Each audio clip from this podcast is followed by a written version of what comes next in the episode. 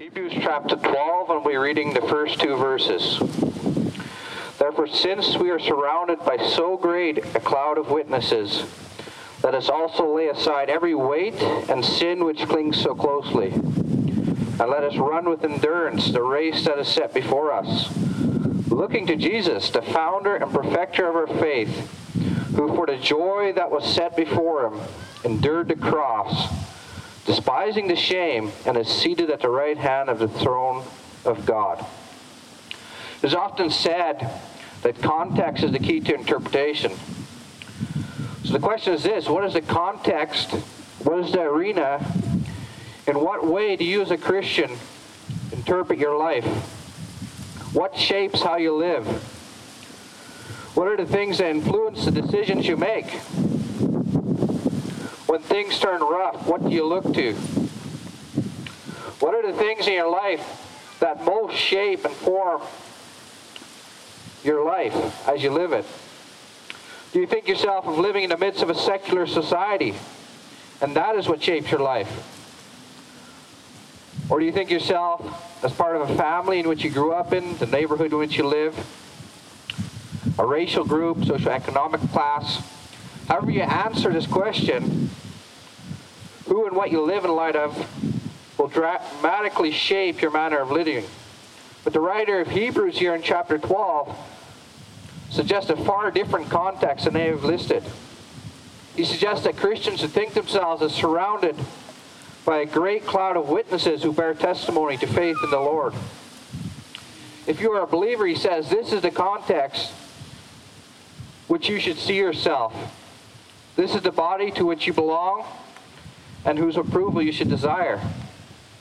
This is the audience, as it were, before whom you live, a great arena filled with the beloved of God, the faithful of all ages.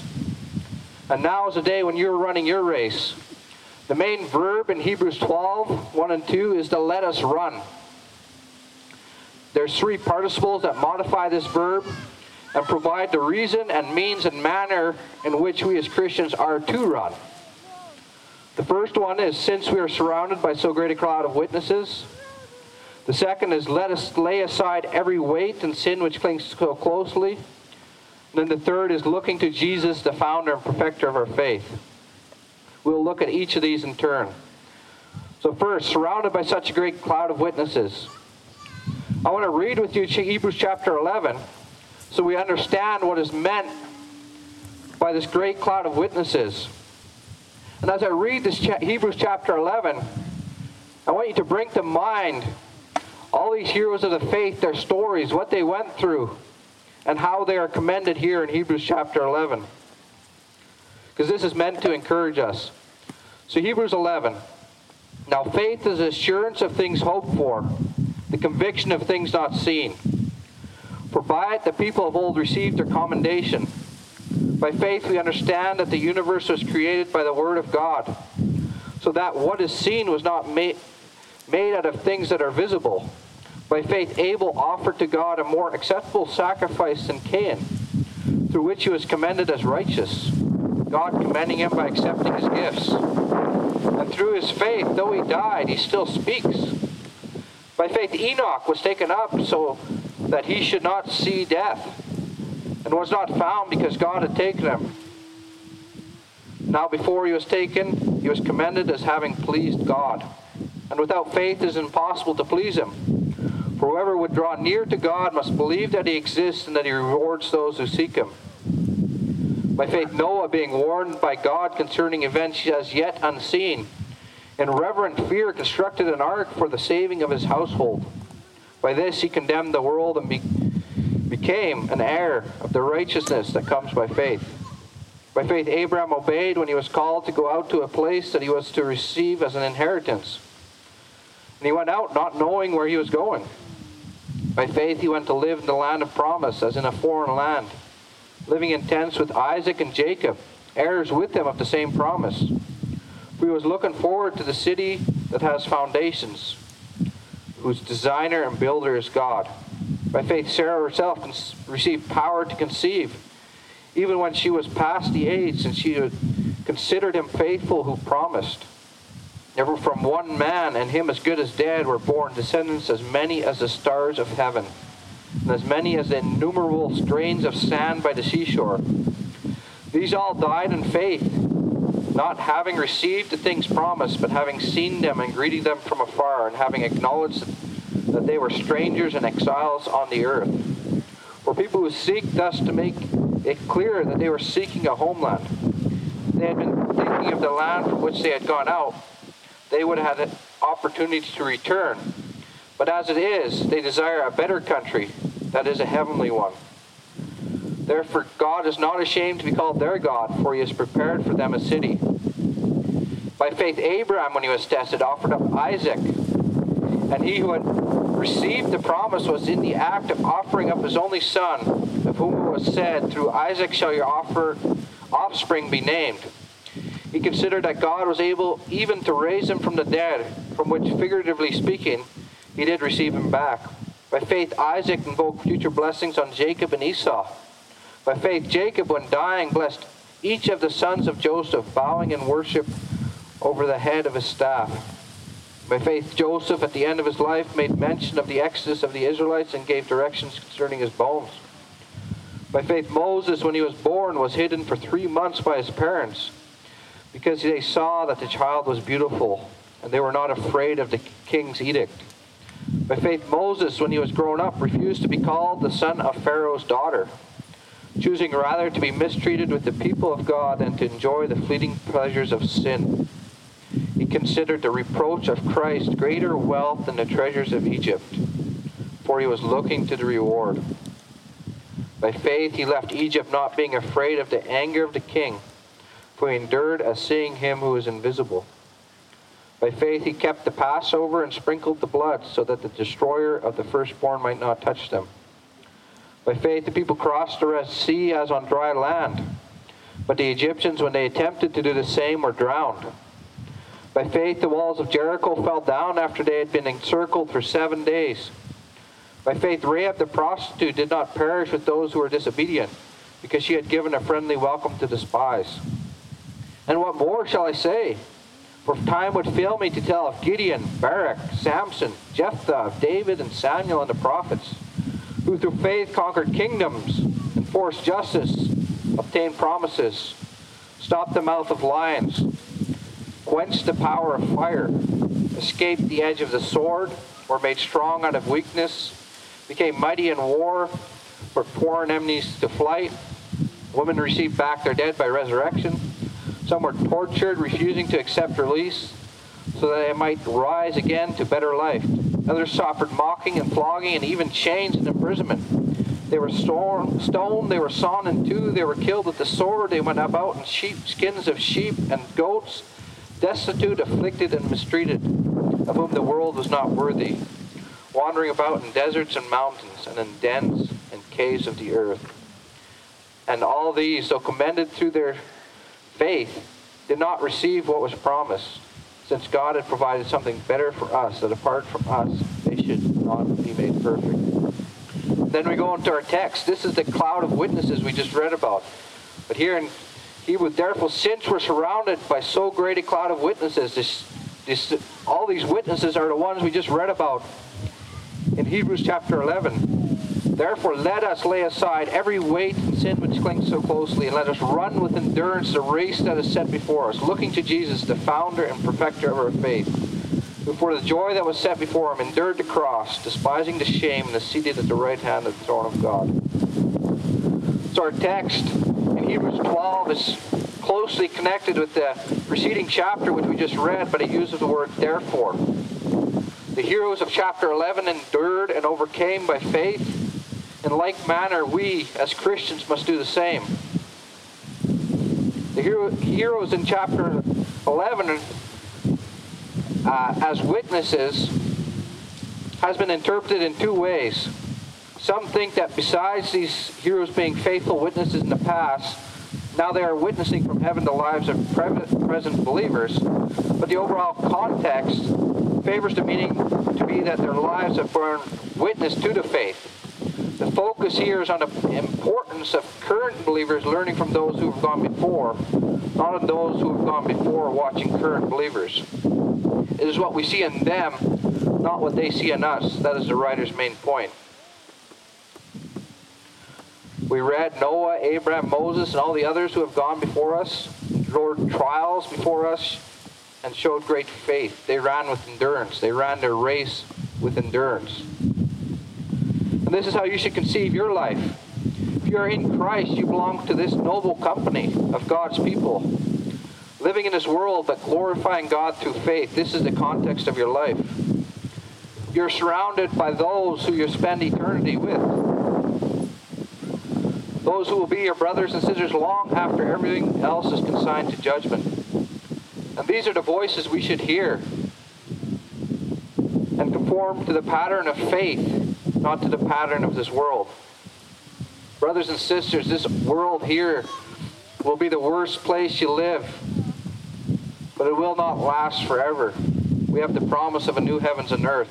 How are you running your race? Do you take comfort from all the faithful saints who ran before you?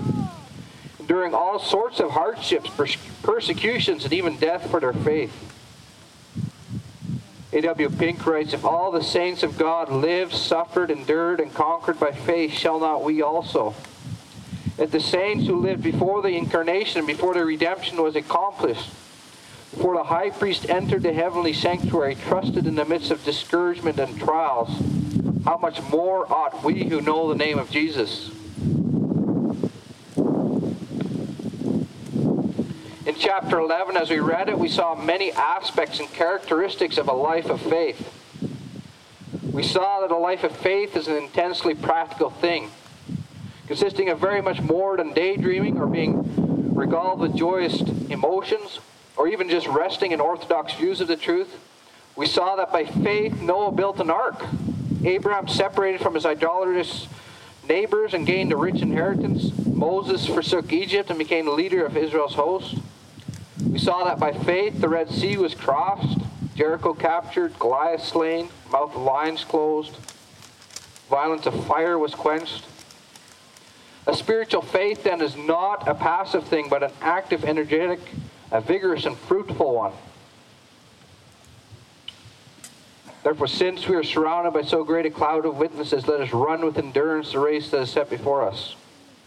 In our text, a Christian is likened to an athlete, and his life to running a race.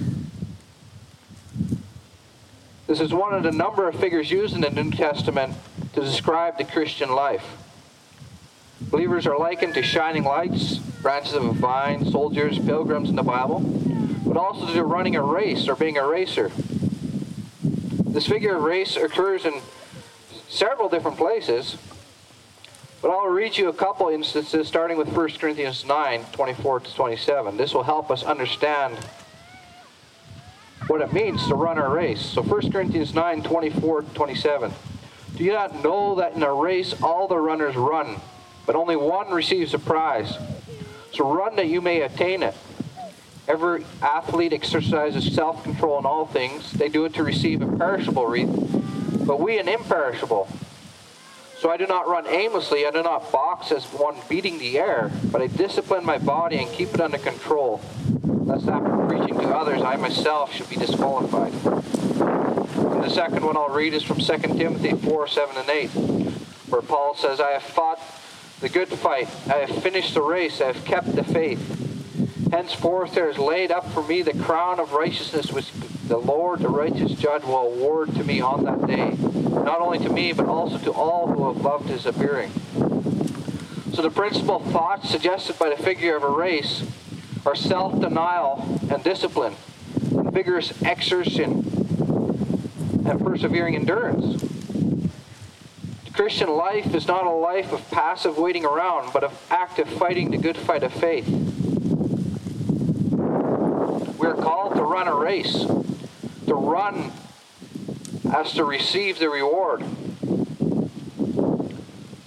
And the race that we are in as Christians is that life of faith and obedience, the pursuit of personal holiness. Turning from sin in the world to faith and trust in Christ is not the finishing point of our race, but is only the starting point or the starting gate of the race. The Christian race begins at the new birth. And doesn't end until we're summoned to leave this world. The ground to be covered is our journey through this life. And the track itself is set before us, marked in the Bible. There are rules to be observed. There's a path to be traveled. There are difficulties to be overcome and dangers to be avoided. But the source and the secret of the needed strength are all plainly revealed in the Bible. The prime thought of the Christian race is not that of speed, but of self discipline, of wholehearted endeavor, of endurance. Christianity consists in directing all our energies into holy actions. The flesh, the world, and the devil are all against us. It's only intense effort, of course, by the Spirit that we can overcome it. But it's also a regulated exertion to run around in a circle is strenuous activity, but it will not bring us to a goal. We must follow strictly to God's prescribed course. In 2 Timothy 2:5, it says, An athlete is not crowned unless he is competing according to the rules. This is true of the Christian race as well. We can only enter it through faith and repentance in Jesus Christ. And we can only run the race in obedience to God and what He says in His Word. And it's also a progressive exertion. There's supposed to be, there should be a growth in grace, an adding of faith to virtue, as we see in 2 Peter 1 5 to 8, where it says, For this very reason, make every effort to supplement your faith with virtue, and virtue with knowledge, and knowledge with self control, and self control with steadfastness, and steadfastness with godliness, and godliness with brotherly affection, and brotherly affection with love. For these qualities are yours and are increasing. They keep you from being ineffective or unfruitful in the knowledge of our Lord Jesus Christ. We are to run with endurance the race that is before us. But we only run when we are anxious to get to a certain place. The word run then presupposes the heart set on a goal. Course, the goal for Christians is complete deliverance from the power of indwelling sin and that perfect conformity to the image of Christ. Entrance into the promised rest and time to be with our Savior for an eternity. That is the goal that we are to keep steadily in view. That is what we run for. We run for Christ. If we look back or down, we will halt or stumble. If we look at the roughness of the way or difficulties along the way, we will be discouraged. But straining and striving to keep the prize, Jesus Christ, in view will help us to steady endeavor, to endurance. We are to look to the example of saints who have gone before us, the cloud of witnesses, the saints that have endured all sorts of trial, even death, and remained faithful. Which brings us to our second point. Let us lay aside every weight and sin which clo- clings so closely. This now expresses the means we are to run. We are to run by means of having laid aside. The word for weight here refers to anything that impedes or hinders the runner's progress. In the first century AD, runners ran in the stadium virtually naked. They would enter wearing long, flowing, colorful robes. At the start of the race, they would be discarded or laid aside so they could run much faster. In like manner, we are exhorted to discard anything that weighs us down and hinders us from running our race. This word here for weight can be inclusive of things that are sinful, but also of things that are not. Simply to mean everything that is holding us back from running well. This phrase, let us lay aside every weight and sin which clings so closely, is parallel with if any man will come after me, let him deny himself and take up his cross in Matthew 16 24. And let us cleanse ourselves from all filthiness of the flesh and of the spirit let us lay aside every weight and sin which clings so closely as a call to the daily mortification of our hearts to all that would mar our communion with Christ. everything which requires us to take time and strength away from God appointed duties, everything which tends to focus the mind on earthly things and hinders our affections from being set on things above, is to be cheerfully relinquished for Christ's sake. But we also need to take, see that our text makes no reference dropping of duties that we have no right to lay aside. The performance of real and legitimate duty that God calls us to is never a hindrance to the spiritual life. Though from a wrong attitude of mind and the allowance of the spirit of discontent, they can become so. The things that God calls us to do, we are to do. Many think that they would make much more progress spiritually if only our circumstances were altered. And this is a mistake, and we need to be careful of murmuring against God's providential dealings with us. He shapes our circumstances as helpful discipline to our souls. And only as we learn to rise above circumstances and walk with God in them are we running the race that is set before us. The person is the same no matter what circumstances they are in. While the weights in our text have no reference to those duties which God requires us to do, He never calls us to do anything which would draw us away from communion with Himself. They can apply, in a very real sense, to a multitude of cares which many of us can impose upon ourselves. We need to be careful with social media, society, what the world imposes, because these things can make many weights for us we accept that skill of duties which the world imposes, we can find those weights which will seriously impede our spiritual progress. By weights, then, we can be understood every form of wrong or immoderate and hurtful use of the things which God has given us to richly enjoy, to enjoy. God has placed many things in this world for our enjoyment as well as for the bare supply of our body needs. So we need to remember this because there is a danger, as everywhere, of lopsidedness. We need to be, always be balanced. Each Christian, by an honest searching of the Scripture and an earnest seeking of wisdom from God, must examine what are weights which hinder him.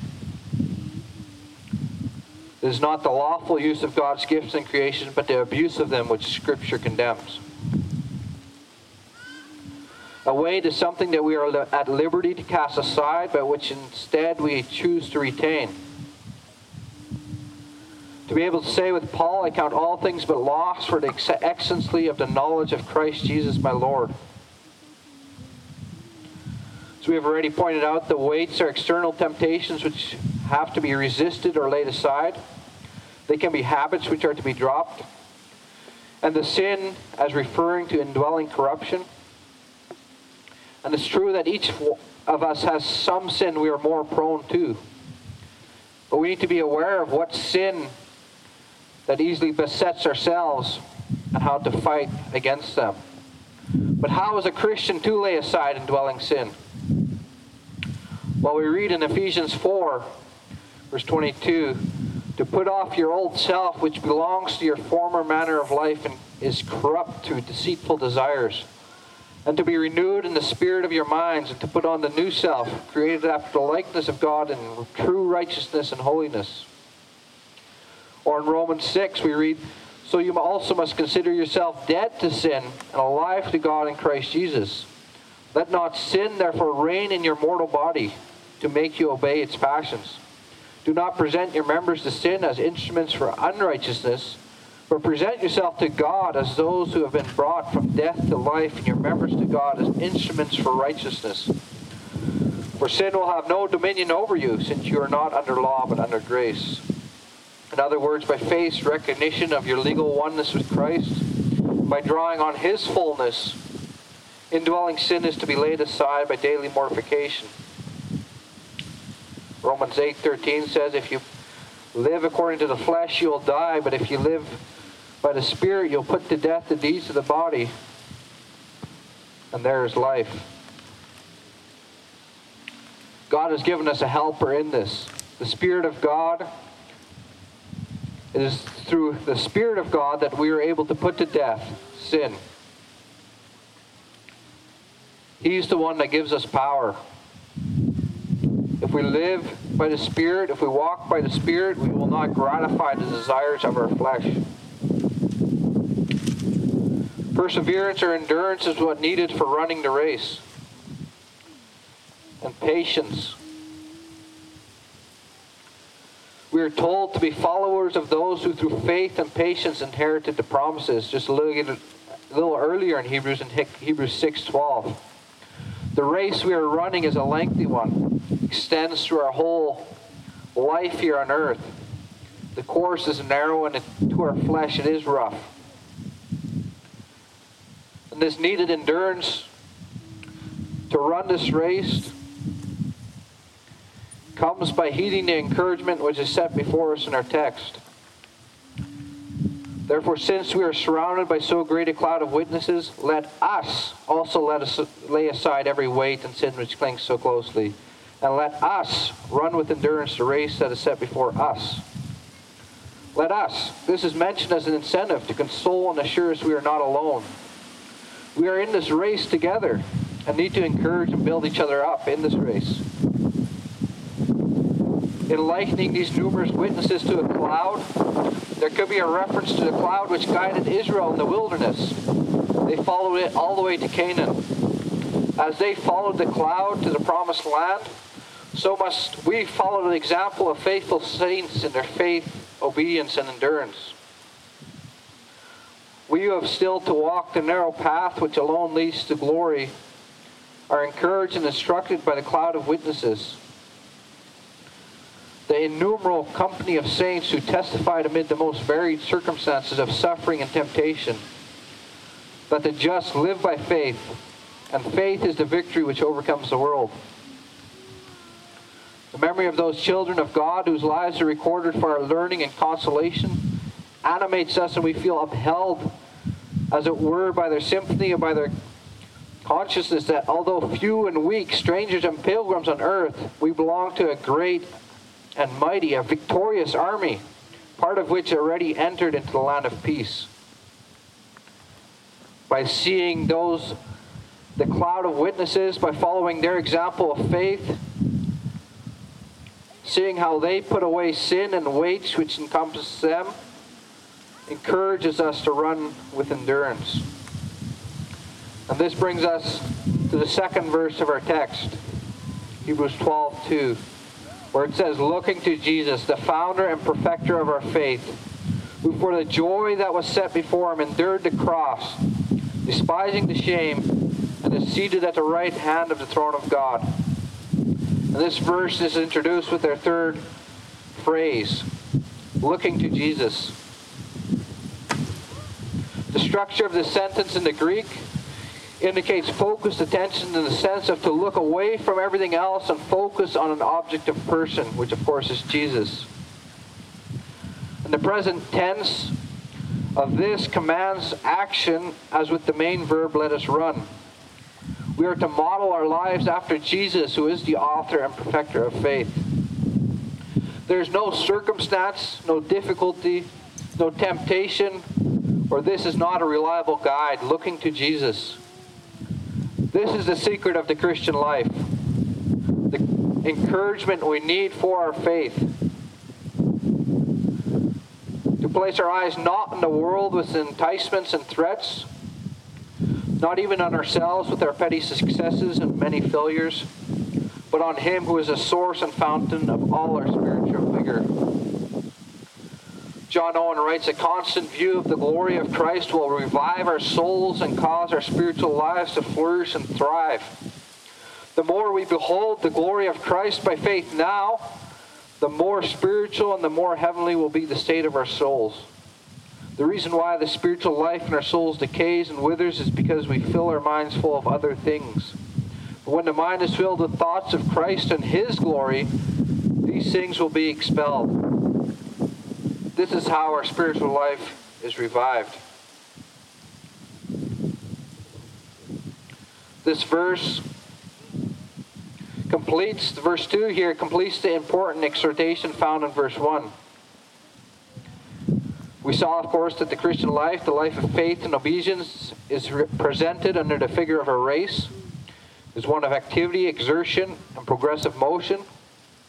We saw or we heard that faith without works is dead. To follow the appointed race or track means our energies be directed by precepts or rules of the Bible. And the order presented in Hebrews 12 is the negative before the positives. There must be a laying aside of hindering weights before we can run the race set before us. This order is fundamental and is emphasized all through Scripture. There must be a turning from the world before there can be a real turning unto the Lord. Self must be denied before Christ can be followed. There must be a putting off of the old man before there can be a true putting on of the new man. There has to be a denying ungodliness and, un- and worldly lust before we can live soberly, righteously, and godly in this present world. And the cloud of witnesses we read about is not the object on which our heart is fixed. They testify of faith, and we cherish their memory with gratitude and walk with a firmer step because of their lives. But our eye is not fixed on the many, but on the one. Not on the army, but the leader. Not on the servants, but the Lord. We are to focus on Jesus, and from Him we derive our strength. In all things, Christ has the preeminence. He is placed here not among the other racers, but as the one who, instead of exemplifying certain characteristics of the faith that's dated, is the author and finisher of faith in his own person. We have seen in our text here the context of our life of faith and how the calling of our life of faith and the calling of our life of faith, but now he sets before us the encouragement our faith requires looking to Jesus. And there are several ways this verse encourages us. First, it shows us Christ as the example for our faith. The Greek word translation that founder can be rendered forerunner or pioneer. It describes one who goes forward to blaze, who goes ahead to blaze a trail and overcome barriers. And the word perfecter brings across the idea that Jesus is the supreme and perfect example of faith especially since the text speaks of the faith rather than our faith. Christianity consists in being conformed into the image of God's Son, looking unto Jesus consistently, constantly, trustfully, submissively, and lovingly. In Him is the power, from Him must be received the strength for running with endurance the race. Genuine Christianity is a life lived in communion with Christ, a life lived by faith, as his was. And we should know this verse here focuses on the ordeal of the cross, where Jesus' faith in God was put to the greatest test and given the most brilliant display. Religious authorities said of him on the cross in Matthew 27 43, he trusts in God. They were mocking him yet how true it was. Jesus endured both suffering and shame on the cross. It was by faith that Jesus endured the cross, despising the shame, persevering to his appointed end, and thus entering into his glory in heaven. He is seated at the right hand of the throne of God because he faithfully endured suffering and did not fear the world's contempt. This provides an example for us that we would bear the cross in our own lives, that we would not be ashamed. 1 Peter 2 21 says, To this you have been called, because Christ also suffered for you, leaving you an example, so that you might follow in his steps. How important it is then that we are looking to Jesus. James Boice writes The only thing that will ever get us moving along this path of self denial and discipleship is fixing our eyes on Jesus and what he has done for us.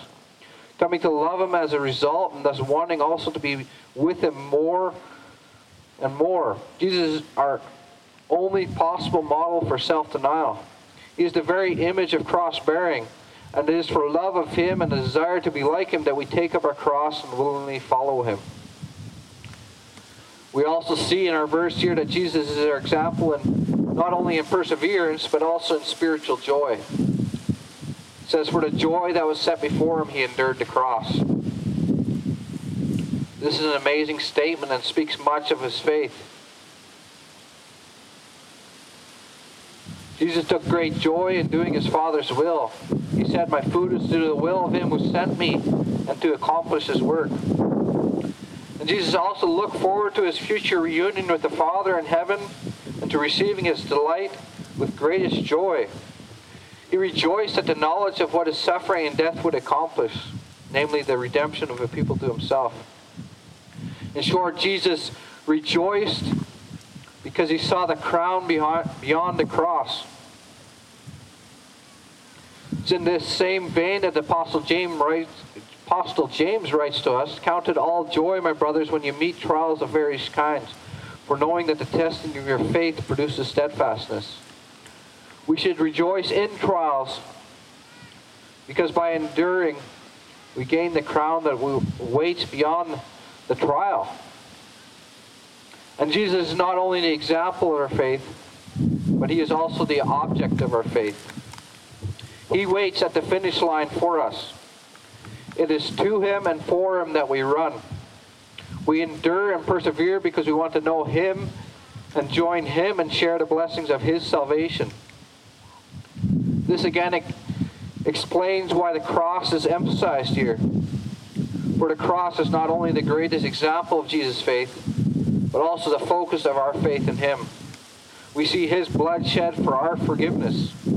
We see the wrath of God spent on Him, and we find our safety there, our righteousness at His cross. To be a Christian means to rely on His atoning blood, on His finished work for our salvation, and to hold this gospel as the great treasure of our heart. We want to be faithful to Him. We desire to please and serve Him. And we would endure to the end so we spend eternity with Him. This again is what Paul says of his own ambition in Philippians chapter 3. Not that I've already obtained this or am already perfect, but I press on to make it my own, because Christ Jesus has made me his own. Brothers, I do not forget that I have made it my own. But one thing I do, forgetting what lies behind and straining forward to what lies ahead, I press on toward the goal for the prize of the upward call of God in Christ Jesus. We fix our eyes on Jesus because he is the example and the object of our faith. He is the joy we look forward to. The joy of being with Christ, free of sin. This is a goal we run for. We fix our eyes on Jesus because he is the source of our faith. It is in this sense that the translation, founder and perfecter of our faith, has real merit. Jesus is not merely an example like some long dead hero, nor is he a, the object of our faith as a mere philosophical idea. Rather, he is the active recipient of our faith, active in, in inspiring and empowering faith in us because he lives now. Faith in Christ produces union with the living God who reigns in the heavens. Therefore, when we fix our eyes on Him, He works in us by His power, sending the Holy Spirit to sustain us in our trials. This encouragement of looking to Jesus is vitally important in this difficult race that we're on. Those who fix their gaze on the world and the things of the world will be conformed to its pattern.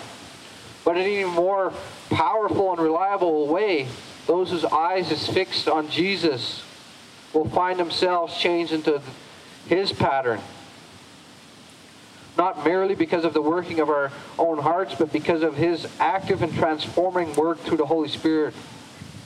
With our eyes fixed on him, we are, Paul says, being transformed into his image from one degree of glory to another how essential it is we grasp this principle that we are looking to Jesus. We are encouraged and empowered in our faith as we look to Jesus Christ, the great example of our faith, the object of our faith, and the source of our faith, its author and finisher, as he reigns with power from on high in us and for us. If you've never looked to Jesus in faith, if you have yet to enter this godly calling of those who follow him, I exhort you to look to Jesus Christ today. To turn from your sin, to repent of your sin and look to Jesus in faith. For if you don't repent, if you don't turn to Jesus in faith, there's no crown for you at the end, but only judgment, the wrath of God, and eternal destruction and punishment for your sins. So I plead with you today, if you're not in Christ, to turn to Christ and find life. So, what are the things that hinder Christians from running? An active devil, an evil world, indwelling sin, mysterious trials, and all kinds of fierce opposition. We were then to call to mind the great cloud of witnesses. They were men like us. They encountered the same difficulties and discouragements. They met with the same kinds of hindrances and obstacles, but they ran with endurance. They overcame. They won the victor's crown. How? By looking to Jesus. But we are also to look away from difficulties. We see this example in Romans 4:19, speaking of Abraham, where it says he did not weaken in faith when he considered his own body, which was as good as dead, since he was about a hundred years old, or when he considered the barrenness of Sarah's womb. Nothing is impossible with God.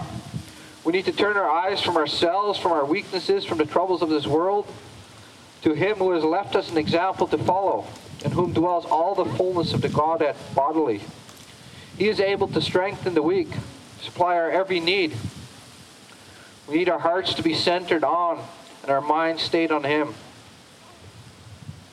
The more we are looking to Jesus, the easier it'll be to lay aside every weight and sin which clings so closely and run with endurance the race before us. In conclusion, I want to look at verse 3 of Hebrews chapter 12, a cure for weary hearts, where it says, Consider him who endured from sinners such hostility against himself, so that you may not grow weary or faint hearted. We find in this verse a cure for weary hearts. Here, the writer of Hebrews anticipates a problem and prescribes its cure. This verse assumes something believers know all too well namely, that from time to time we all get discouraged.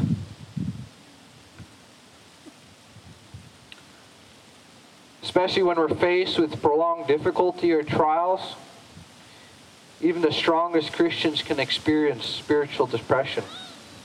The cure for this, he says, is to consider Jesus in his own struggle with the opposition of the world. This may sound similar to, ex- to the exhortation in verse 2 to fix your eyes on Jesus, but there is a difference in emphasis here. In verse 2, the Greek word meant to look away from one thing to another. The emphasis was to keep looking away from distractions and to, and to fix our eyes on Jesus. Here in verse 3, the writer uses a different word, a word which means to consider intently. The point here is that we should meditate on or reflect on take stock of Jesus' life and death as it relates to our own struggle. And especially remember how God ordained his suffering for his glory.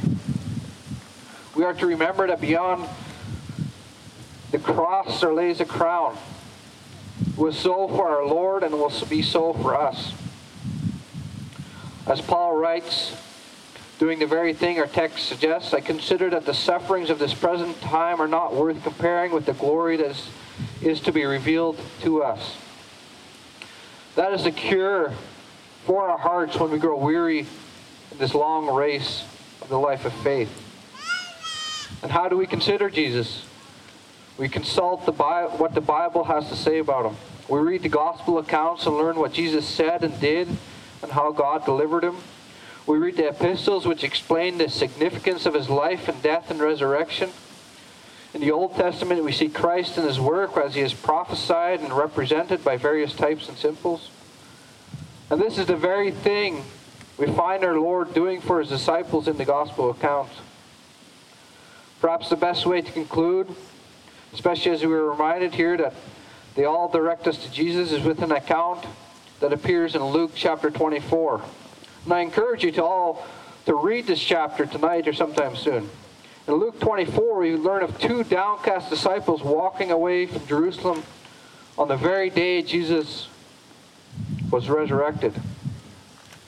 They were weary and had lost heart. But unknown to them, Jesus himself, risen from the grave, came alongside them on the road. Jesus asked what they were talking about.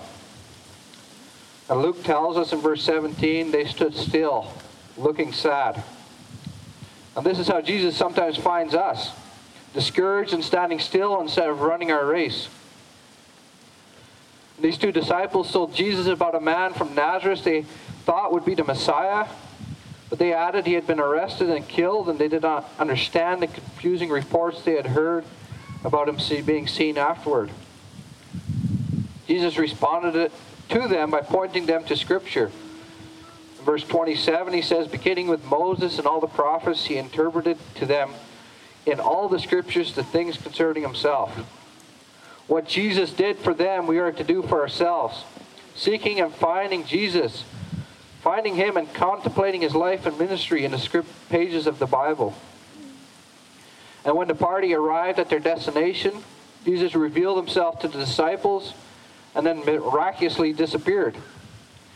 Yet, in spite of this direct encounter with the risen Lord and his dramatic disappearance, the two disciples, now greatly encouraged, marvel not at Jesus' supernatural appearance and disappearance, but at the things they seen in the scriptures. They said to each other in verse 32, Did not our hearts burn within us while he talked to us on the road, while he opened to us the scriptures? This is what we need when we find that our hearts have grown cold on the long and sometimes difficult race that is our calling as Christ's disciples. We open the scriptures and Jesus teaches us of himself no less than he did for those two disciples. And as we consider him and his sufferings for us, his victory over sin and death, our hearts too are warmed and even burned within us. This is what makes us rejoice as we should. This is what sets the joy before us as we run the race. If you want to live that way with that kind of joy and power, then we must fix our eyes again on Jesus, not on this world or anything in it, not on all the troubles that surround us, but on Jesus, the founder and perfecter of our faith. Think of all that Jesus endured. Think of the hostility encountered. Think of that bitter cup of God's wrath he drank for you. He did it all for the joy that was set before him. And should we not follow the same example, looking to Jesus? Let's pray.